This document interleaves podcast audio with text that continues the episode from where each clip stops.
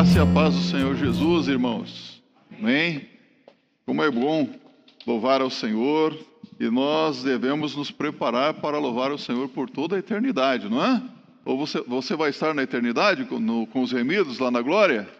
Amém? Apocalipse, capítulo 14, versos de 1 a 20, é o texto da nossa reflexão nesta noite.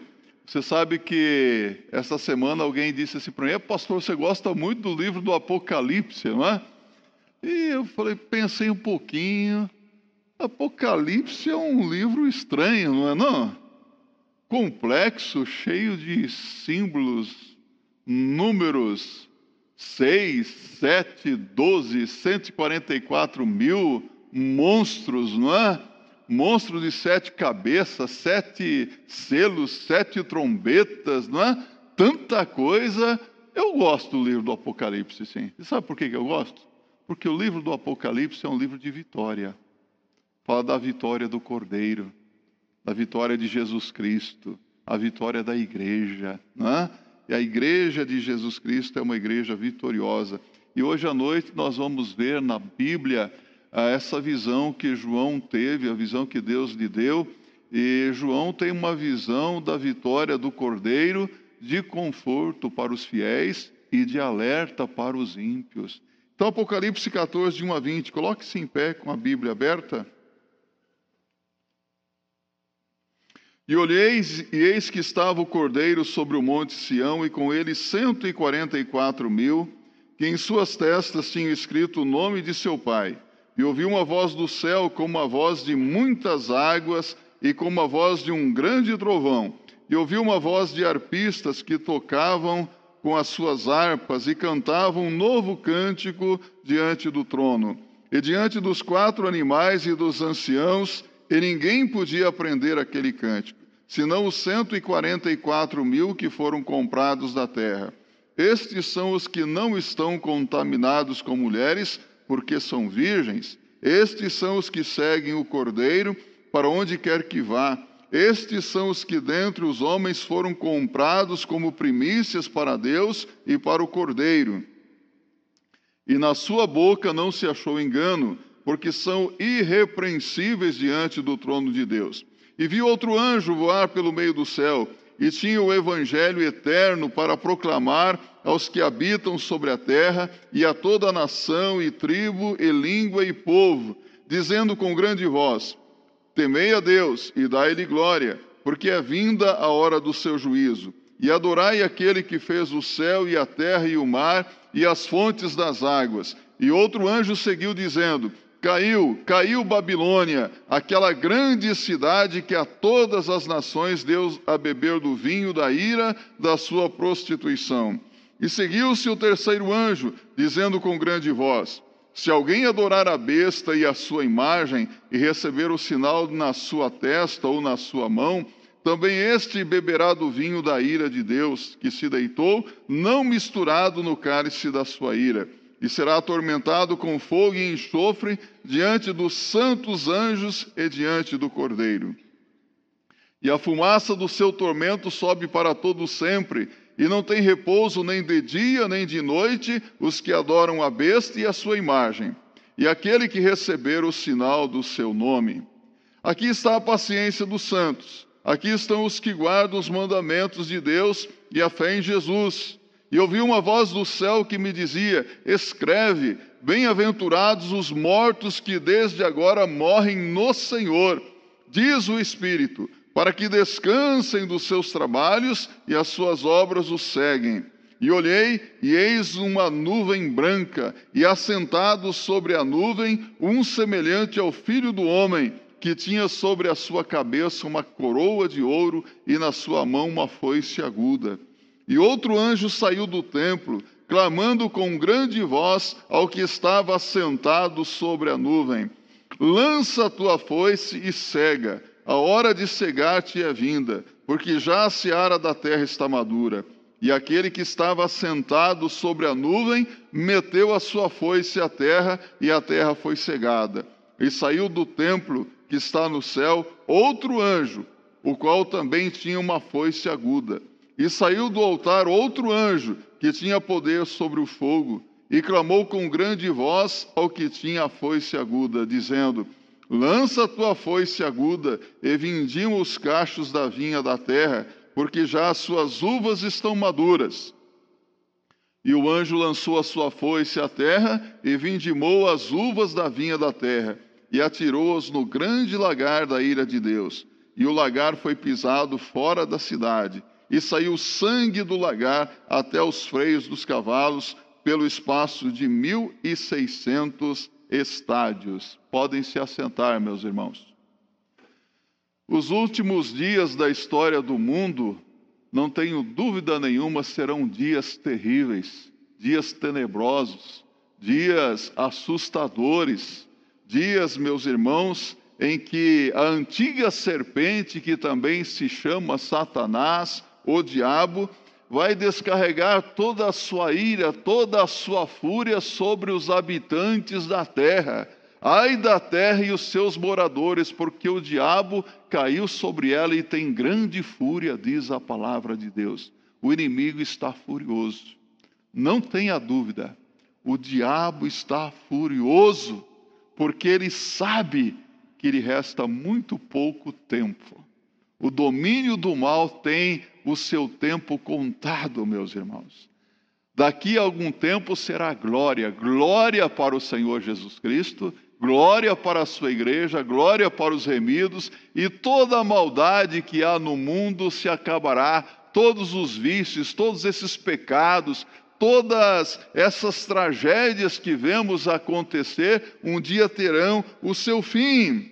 Mas esse tempo em que o inimigo vai reinar sobre a terra, que ele terá um governo mundial, como temos visto no livro do Apocalipse, o anticristo, a própria encarnação de Satanás, vai governar no mundo sobre todas as tribos, raças e nações. Será um tempo de grande tribulação. E segundo o Senhor Jesus Cristo, se aqueles dias não fossem abreviados, poucos escapariam. Serão dias terríveis, mas serão dia, dias também em que haverá muita prosperidade no mundo, haverá paz.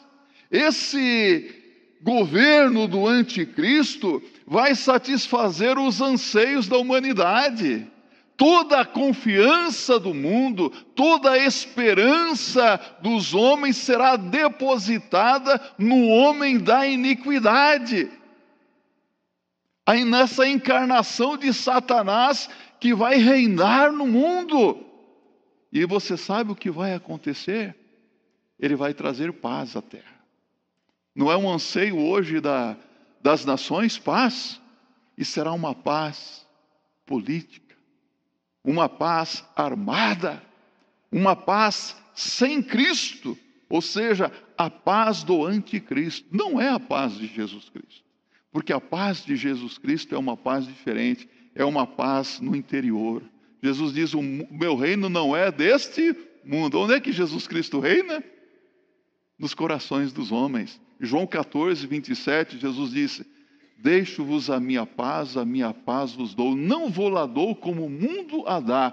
Não se turbe o vosso coração, nem se atemorize. Então a paz de Jesus Cristo é uma paz diferente, é uma paz especial. E esse homem da iniquidade, ele vai trazer então prosperidade ao mundo, progresso econômico, vai gerar empregos, trabalhos para todas as pessoas, será um tempo de muita prosperidade e, digo mais, o seu programa de governo vai atender uh, os problemas mundiais de uma forma que todos ficarão impressionados.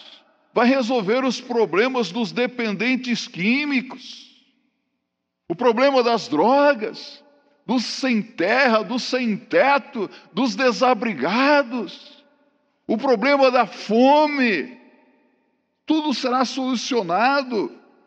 Vai promover programas que funcionarão até certo ponto. Programas de governo para ajudar as pessoas assoladas pelas grandes tragédias mundiais, porque você sabe que nos últimos dias haverão catástrofes mundiais. E ele vai elaborar programas de assistência a essas pessoas que sofrerão com as tragédias, com as catástrofes naturais. Porém, segundo a palavra de Deus, vai acontecer algo terrível. Ele se voltará contra milhões e milhões de pessoas. Até parece que eu estou contando aquelas histórias de filmes para vocês, né? Não parece um pouquinho de ficção? Mas a Bíblia diz que ele se voltará contra milhões e milhões de pessoas em todo o mundo. Ele vai perseguir, ele vai matar essas pessoas. Quem são essas pessoas? Todas aquelas pessoas que tiverem uma fé religiosa firme. Eu digo para vocês, especialmente os judeus e os cristãos serão perseguidos. Com grande fúria ele vai perseguir e vai matar a igreja, diz a Bíblia, a palavra de Deus, dias terríveis.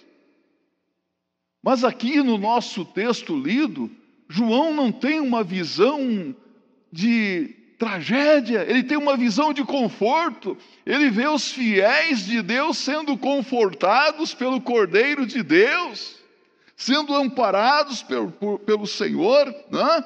Ah, Todos aqueles que adoraram ao Cordeiro serão sustentados, serão confortados, serão ajudados. E é interessante, meus irmãos, que a Bíblia nos mostra claramente que a igreja do Senhor Jesus Cristo, ela não ficará livre da tribulação, mas ela será guardada na tribulação, compreende isso?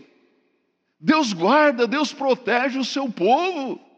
Deus sustenta o seu povo em todo o tempo. Então, Apocalipse capítulo 14 é uma visão da realidade eterna dos remidos do Senhor, daqueles que estão na glória com o Senhor, daqueles que reinarão com o Senhor Jesus Cristo, daqueles que são fiéis a Cristo, a Sua palavra, daqueles que amam a palavra do Senhor, daqueles que procuram obedecer os mandamentos do Senhor, daqueles que resistem às tentações, às ilusões, às atrações do mundo, às seduções de Satanás. Há muitas pessoas que hoje estão sendo enganadas, iludidas, atraídas e engodadas pelo diabo, não é verdade? Estão vivendo na verdadeira escravidão do pecado. Isso é bíblico. Jesus disse: quem comete pecado é escravo do pecado. Pessoas que estão escravizadas. Mas é uma realidade da vitória do Senhor Jesus Cristo sobre o anticristo, o falso profeta, sobre o dragão, sobre a tirania que leva esses adoradores do maligno a experimentarem dor e sofrimento. Então, eu quero compartilhar com vocês aqui a realidade desses que são remidos pelo Senhor. Vou perguntar para você aqui: você já foi remido pelo sangue de Jesus? Já foi remido? redimido pelo poder do sangue do Cordeiro que foi vertido na cruz do Calvário? Tem essa segurança? Já se apropriou do poder do sangue remidor de Jesus? Eu olho para esse texto, eu consigo ver com os olhos da fé a igreja do Senhor, a igreja dos remidos do Senhor lá na glória. Ah, que benção fazer parte dessa igreja, não é? Ah, a igreja daqueles que foram comprados com o sangue do Cordeiro. Ser membro dessa igreja é uma benção, não é? A igreja do Senhor. Há pessoas que são membros de uma ou outra igreja local, não é? Há, aos membros da Igreja Batista do Brooklyn, aos membros dessa ou daquela outra igreja, denominação, e a pessoa diz assim: eu, eu sou membro da igreja tal. E alguns têm até uma carteirinha. Eu me deparei esse tempo com uma pessoa que tem a carteirinha de membro de igreja. Já viu isso? Carteirinha de membro da igreja. Eu só faço parte do hall de membros da igreja tal. É interessante essas coisas, né? Mas você sabe, a pergunta é: o seu nome já está arrolado lá na glória? Está o seu nome escrito no livro da vida? Que ninguém se iluda, que ninguém se engane por participar de um ou outro culto em uma igreja, porque hoje nós temos frequentadores dos cultos nas nossas igrejas, e é interessante, sabe o que está vendo hoje? Hoje existe o que se chama de público flutuante. Já ouviu falar isso? Disso? Membros de igreja flutuante. De repente vem um grupo assim de uma igreja tal e começa a frequentar essa ou aquela igreja. E de repente surge uma novidade nessa ou naquela igreja e aquele público flutuante vai para aquela igreja. Estão sempre flutuando, parece borboleta, né? Voando para cá e para lá, e não tem uma igreja certa. Mas a pergunta que eu quero dizer para você é: você já é membro do corpo de Cristo, que é a igreja? Porque essa igreja de Jesus é uma igreja, meus irmãos, triunfante. É uma igreja que participa da glória do Cordeiro. São os remidos que estarão com Jesus. A Bíblia diz que vencem os que estão com o Cordeiro de Deus. A vitória é certa em nome de Jesus. E a igreja selada está de pé com o Cordeiro no Monte Sião, diz a Bíblia aqui. Os 144 mil aqui não são das testemunhas de Jeová, não. Os 144 mil aqui representam a totalidade dos remidos do Senhor. O Apocalipse é um livro simbólico, né? Então, 12 da antiga aliança, 12 da nova aliança, 12 da aliança de Deus com Moisés, 12 da nova aliança com Cristo, é, 12 tribos de Israel, 12 apóstolos, 12 vezes 12, 100 44, 144 mil é o número representativo do povo de Deus do Antigo e do Novo Testamento. Pessoas que foram remidas pelo sangue do Senhor em todos os tempos e todas as épocas. E eles fazem um contraste com os adoradores da besta, porque eles entoam um novo cântico. É o cântico dos remidos. Um cântico novo que ninguém podia aprender mas tão somente aqueles que foram comprados pelo sangue do Cordeiro. Os remidos recebem uma marca. Ora, os adoradores da besta não recebem também a marca na testa e na mão? Os adoradores do Cordeiro também recebem uma marca, não é? Essa marca aqui, meus irmãos, é o nome de Deus e o do Cordeiro. Interessante, Apocalipse fala também que nós vamos receber uma pedrinha branca com o nosso novo nome lá na glória. Já imaginou isso? Que coisa linda! Um novo nome aqui, mas seremos marcados com o nome de Deus do Cordeiro. Então trata-se aqui do Monte Sião, não o Monte Sião lá na região da Palestina, mas a, a, a Jerusalém celestial, a cidade santa de Deus. Tá? Esses que remidos, que foram selados por Deus, foram selados para glorificarem ao Senhor.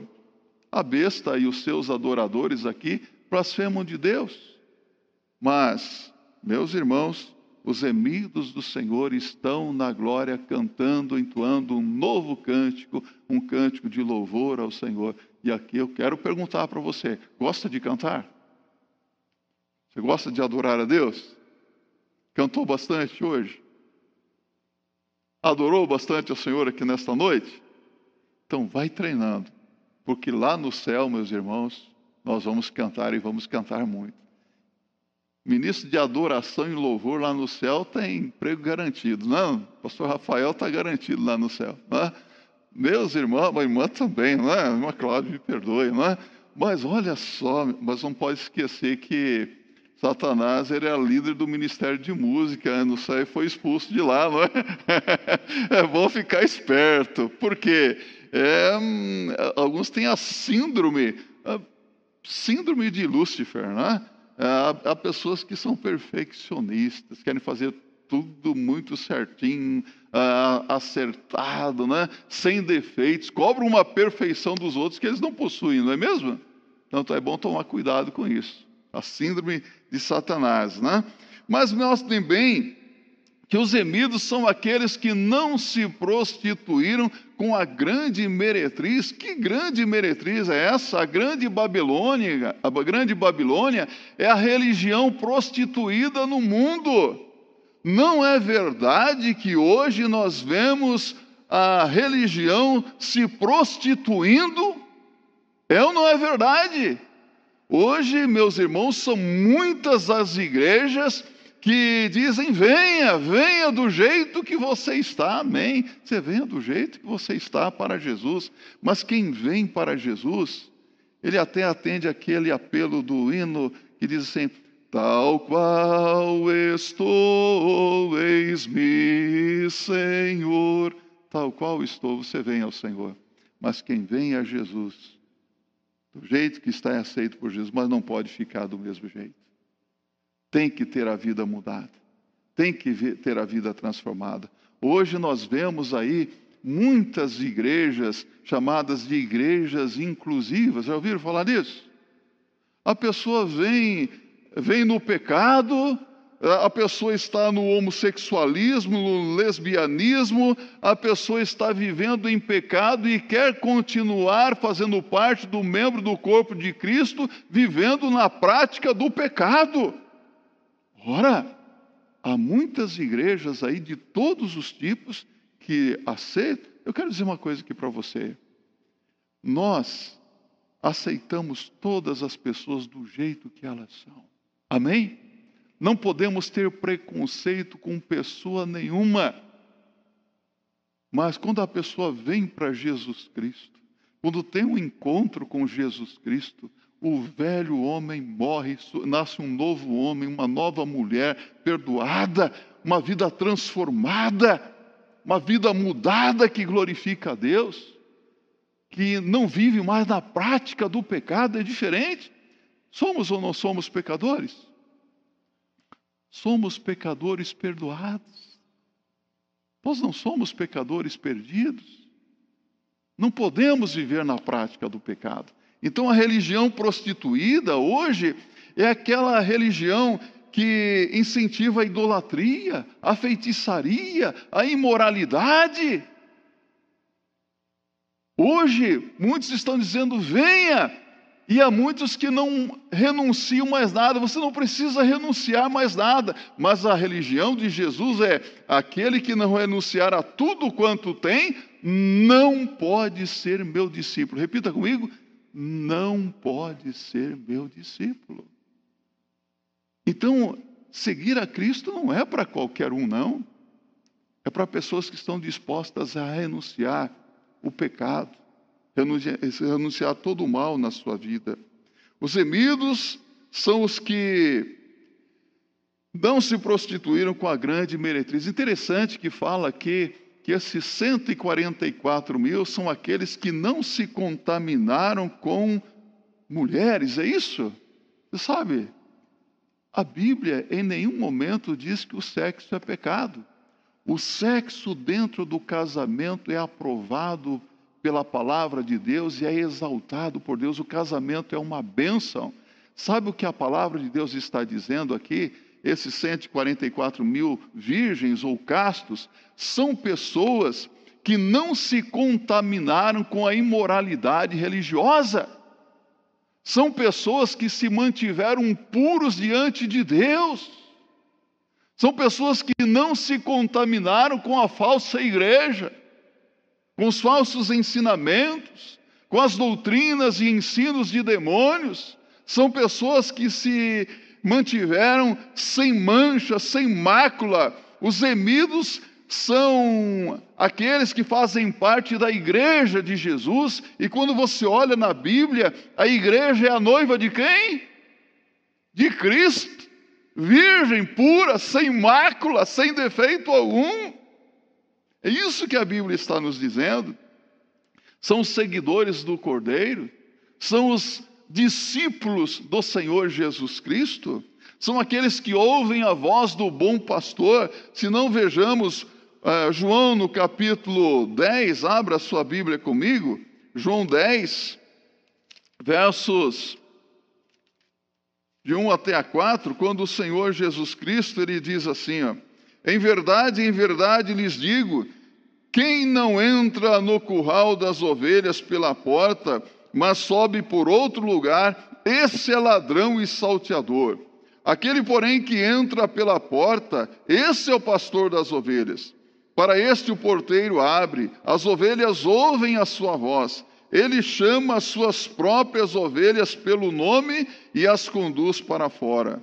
Depois de levar para fora todas as que lhe pertencem, vai na frente delas, e elas o seguem, porque reconhecem a voz dele. Os remidos são as ovelhas que ouvem a voz do bom pastor Jesus Cristo e o seguem, e são conhecidos por Jesus. Você é ovelha de Jesus? Jesus conhece você conhece você pelo nome. E eu tenho para mim que naquele dia, meus irmãos, nós seremos chamados pelo nome. Já pensou? Quando se fizer chamada, lá estarei. Você vai estar lá? Já pensou ouvir o seu nome lá na glória? Antônio, Maria, José, João, que glória, meus irmãos. Que glória. Ser chamado pelo nome. Jesus conhece os que são seus. Jesus sabe quem pertence a Ele e quem não pertence. Nós temos ideia, não é? Nós olhamos para um e o outro e falamos: nossa, essa é crente, esse é salvo. Mas podemos estar equivocados, não é? Nós não temos visão de raio-x para ver dentro do coração de ninguém, não é? Nós não podemos julgar também ninguém, nós não somos juízes dos nossos irmãos.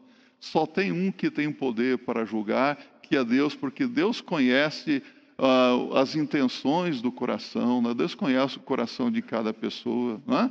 Então, meus irmãos, é, esses são conhecidos pelo Senhor. E a Bíblia diz que os remidos são as primícias para Deus, aqui no verso 14. Toda a igreja é a igreja dos primogênitos de Deus. Uh, Hebreus 12, no verso 23, aqui, o autor sagrado, ele diz assim, a igreja dos primogênitos, arrolados nos céus. Arrolados aonde?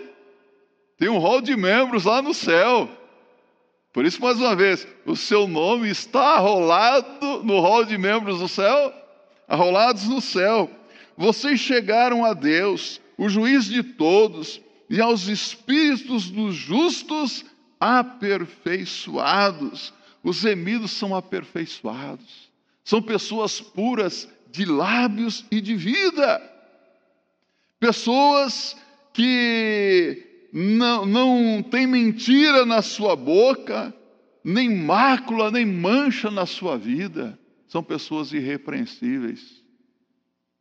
Meus irmãos, sabemos que todos nós temos falhas, erros e até mesmo pecados, não temos?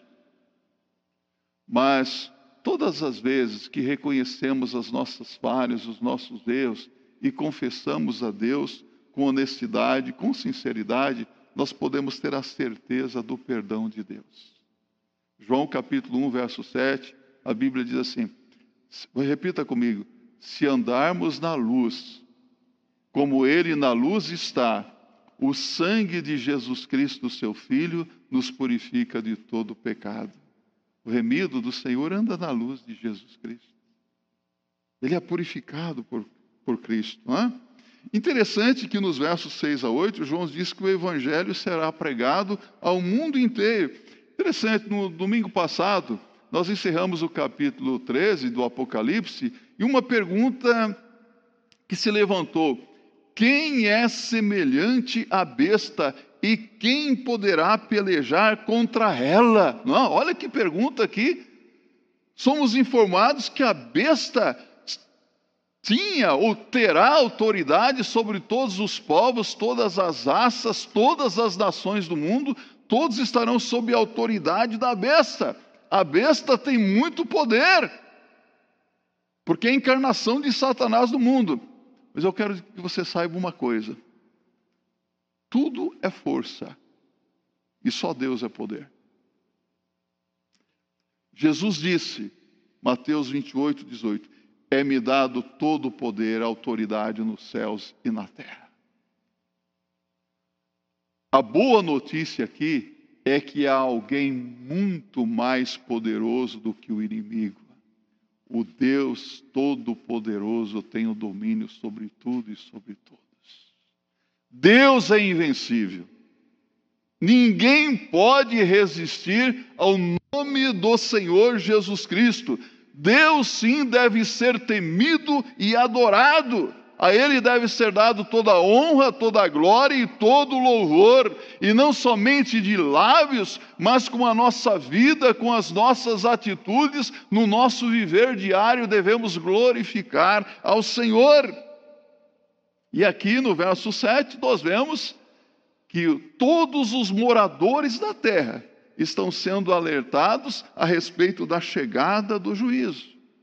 É interessante, Deus alerta que o juízo chegará, Deus avisa, conclamando os homens ao arrependimento. Quando você abre a sua Bíblia no Antigo Testamento, nos 39 livros do Antigo Testamento, especialmente quando você toma conhecimento da mensagem dos profetas maiores e os profetas menores, você vê Deus dizendo: volta, volta ao Senhor teu Deus, porque pelos teus pecados estás caído.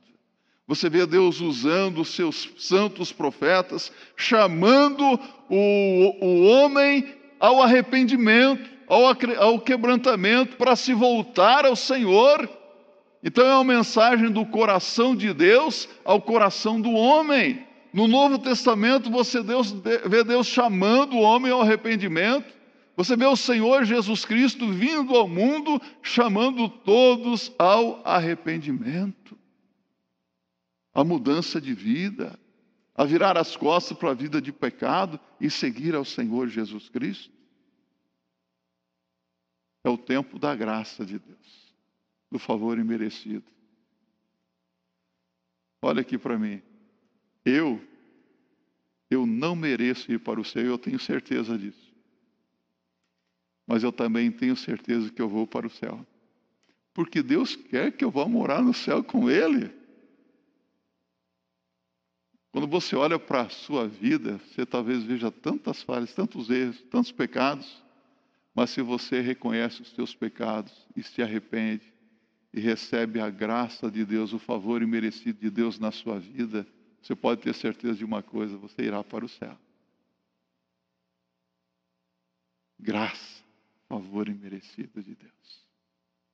É isso que a palavra de Deus nos mostra aqui. Mas a palavra de Deus está alertando: o juízo vai chegar. Quem avisa, amigo é, não é? O pai avisa, não avisa o filho? A mãe avisa pastor avisa. E Deus também avisa. Deus está avisando, vai chegar o juízo, vai chegar o juízo. A igreja que foi perseguida, a igreja que foi martirizada será exaltada. E a igreja que perseguiu, a igreja que matou, essa igreja será destruída, diz a palavra de Deus. Os versos 9 a 12, a palavra de Deus nos diz que a justiça de Deus será exercida. Note bem que os ímpios beberão do cálice da ira de Deus sem mistura. Você consegue imaginar o que é isso? Cálice da ira de Deus sem mistura. Na verdade, hoje Deus exerce o seu juízo sobre as pessoas, seu julgamento com misericórdia. Mas a Bíblia diz que naquele dia Deus vai exercer a sua justiça sem misericórdia, não haverá mais oportunidade de arrependimento. Quando o Senhor Jesus Cristo voltar, e Ele vai voltar, não haverá mais oportunidade de conversão, de arrependimento, a porta da graça se fechará para todos sempre e virá o juízo de Deus sobre as pessoas. Jesus falou sobre isso em João 3, no verso 36, ele diz assim: Por isso, quem crê no Filho tem a vida eterna. Quem se mantém rebelde contra o Filho não verá a vida, mas sobre ele permanece a ira de Deus. E no verso 24 do capítulo 5: Em verdade, em verdade vos digo: Quem ouve a minha palavra e crê naquele que me enviou, tem a vida eterna e não entrará em juízo, mas passou da morte para a vida. Olha que bênção! É preciso crer no Senhor Jesus Cristo. E eu gosto do verso 13. Ele diz assim: Bem-aventurados os mortos que desde agora morrem no Senhor. Sabe o que quer dizer bem-aventurados? Felizes aqueles que morrem no Senhor. Mortos felizes? Estranho, não é? Não são todos os mortos felizes. Felizes aqueles que morrem no Senhor, porque descansarão das suas obras, porque serão recompensados pelo Senhor. Então não são todos os felizes. Alguns partirão para a eternidade e será para eles tormento eterno, e para outros o descanso eterno. Aqueles que morrem no Senhor, em Cristo, hoje pela manhã mesmo, eu disse no final do culto: morrer, todos nós vamos morrer, não vamos? É fato. Agora, morrer, vamos morrer, mas o problema não é morrer, o problema é morrer sem Cristo. Quando você partir para a eternidade, eu tenho absoluta certeza que naquele momento você vai querer ter a mão do Senhor Jesus Cristo segura na sua mão, te sustentando para ajudar você a atravessar o rio da eternidade. Ah, naquele dia, naquela hora que eu não sei, não sei do que eu vou morrer, você também não sabe do que você vai morrer, não é? É melhor nem saber, não é? Não sabemos se de acidente, se doença incurável, se de infarto, se de AVC, não importa, mas naquele dia o que eu quero sentir é a mão do Senhor na minha mão me sustentando. Isso é o mais importante. É isso que nós devemos é, ter essa essa convicção. Então, aqueles que morrem em Cristo não ficam vagando no universo, como ensinam algumas religiões, não vão para um lugar intermediário chamado, intermediário chamado purgatório, porque purgatório não existe. E também não ficam na sepultura, dormindo na sepultura. Aqueles que morrem em Cristo vão para o paraíso. O que é que Jesus disse para o ladrão arrependido?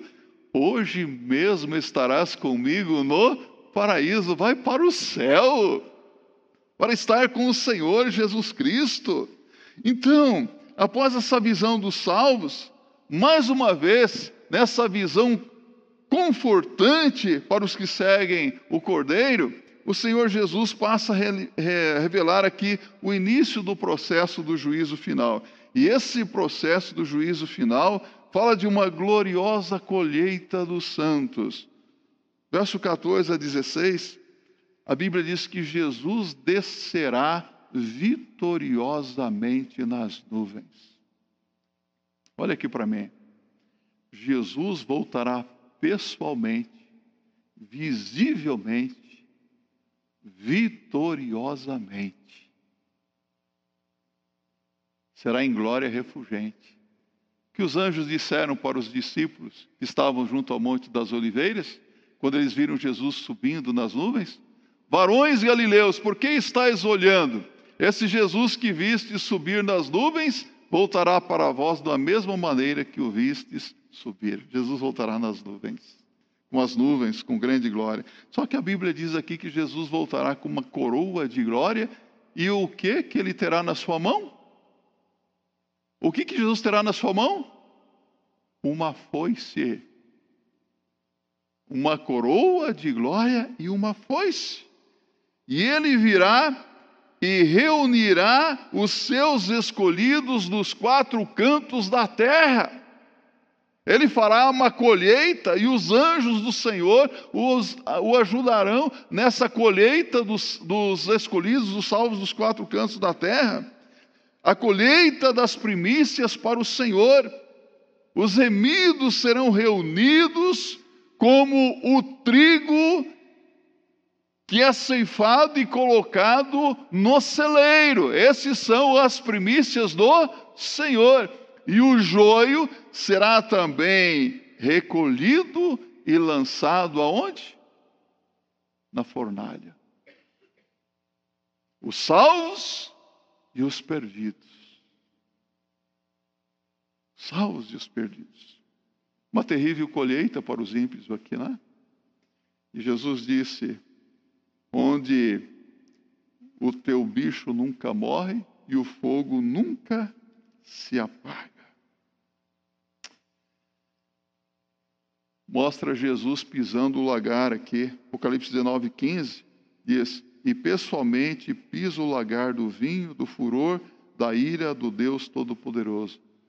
Não é só uma colheita, mas também lagar é um lugar onde as uvas são pisadas, amassadas, esmagadas. Será o grande dia da ira de Deus. Deus vai esmagar os ímpios. Compreende isso? Não haverá escapatória. Os gemidos serão a delícia do Senhor. A noiva do Cordeiro estará com o Senhor na glória. Interessante que, para concluirmos aqui, a Bíblia diz que o juízo de Deus será completo sobre todos os ímpios, de todos os lugares e de todos os tempos. A Bíblia nos fala aqui de uma extensão de 1.500 estádios, ou seja, de 360 quilômetros, que vai do sul ao norte da Palestina, de Dan até Berseba, ah, haverá um, tanto sangue ali, e a Bíblia diz que o sangue subirá até o freio dos cavalos, ou seja, até um metro e meio. Isso é um símbolo do juízo que Deus vai exercer naquele dia sobre os ímpios. Deus vai esmagar os ímpios, Deus vai trazer a justiça. Diante de tudo isso, a reflexão para nós nesta noite é: de que lado você está? Do lado dos remidos ou do lado dos ímpios? Você é um adorador do Cordeiro de Jesus Cristo? Ou você tem seguido aí aos atrativos do mundo? Jesus, quem que se torna amigo do mundo se constitui inimigo de Deus. Ou você tem sido iludido pelas falsas religiões que estão aí oferecendo muitas facilidades, não é? Será que você também não tem sido atraído e engodado pelo inimigo da sua alma, que tem oferecido prazeres para você, facilidades? De que lado você está? De que lado você quer estar naquele dia quando Jesus fizer a chamada, quando Jesus voltar? Deus abençoe a sua vida, para que você reflita sobre a sua condição espiritual, para que você entenda que você tem um bem muito precioso, que é a sua alma. Que o seu corpo morre, sim, mas a sua alma é imortal. A sua alma existirá para sempre na eternidade, junto do Senhor ou longe do Senhor em tormento eterno ou em descanso eterno. Saiba que as boas obras não salvam ninguém, mas as obras dos salvos os acompanharão, diz a Bíblia. As boas obras não abrem caminho para o céu, mas as obras, as boas obras que nós fazemos nos acompanharão no céu e Deus vai recompensar a cada um segundo as suas obras, para a glória do seu santo nome. Deus abençoe a sua vida.